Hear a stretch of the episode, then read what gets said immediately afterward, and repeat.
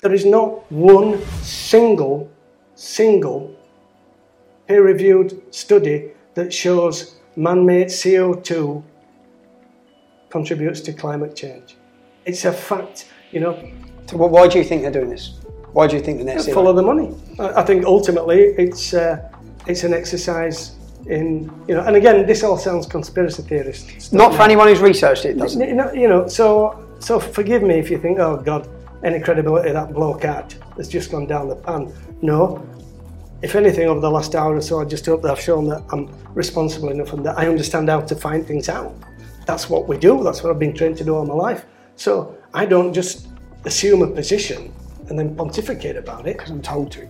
I, I, actually look at it and then I look and see if I can debunk it. You know, well, what's the other side of that? That's what we should. That's what we should do. And so, and as a result of that, well, yeah, you follow the money.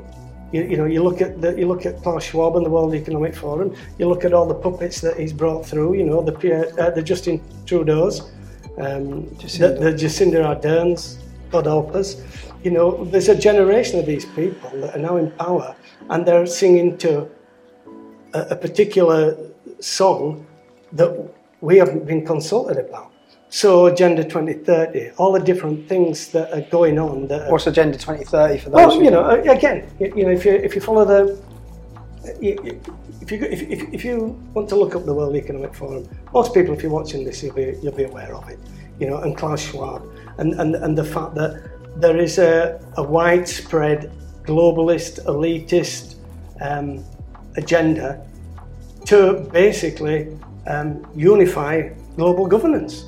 Yeah, and we've got uh, we've got uh, amendments to the World Health Organization remit going through right now as we talk, which you know will basically give unelected, you know, um, leader of the WHO the power to enforce lockdowns and vaccine mandates on us. Where did we get a vote on that? On whose manifesto was that? So there's all of this stuff going on in the background. You know, the, the every you know every government that I've heard of so far has said, yeah, we love the idea of a, a central bank digital currency. But once you have that, you have control of your people, just like the, the communist in China. state in China. So you know, and people are, are, oblivious to it, and it's not getting. In other words, if you're not allowed to and, leave and, your 15 minute radius of six miles, the, the 15 minute cities, you know, we look at what Sadiq Khan's doing in London with the expanded ULEZ system. This is this is that with knobs on, you know, because once they've got control of it, you know, where you spend your. Oh, Mr. Lockwood, you've had, you know, you bought two bottles of red wine this week, and you've had three pints at the Grey Horse pub. Hmm, we're stopping your money, yeah when they have control of that, they of have control you of you, yeah. you know. So I was in London just a few weeks ago, and you'd love this. I went into three pubs.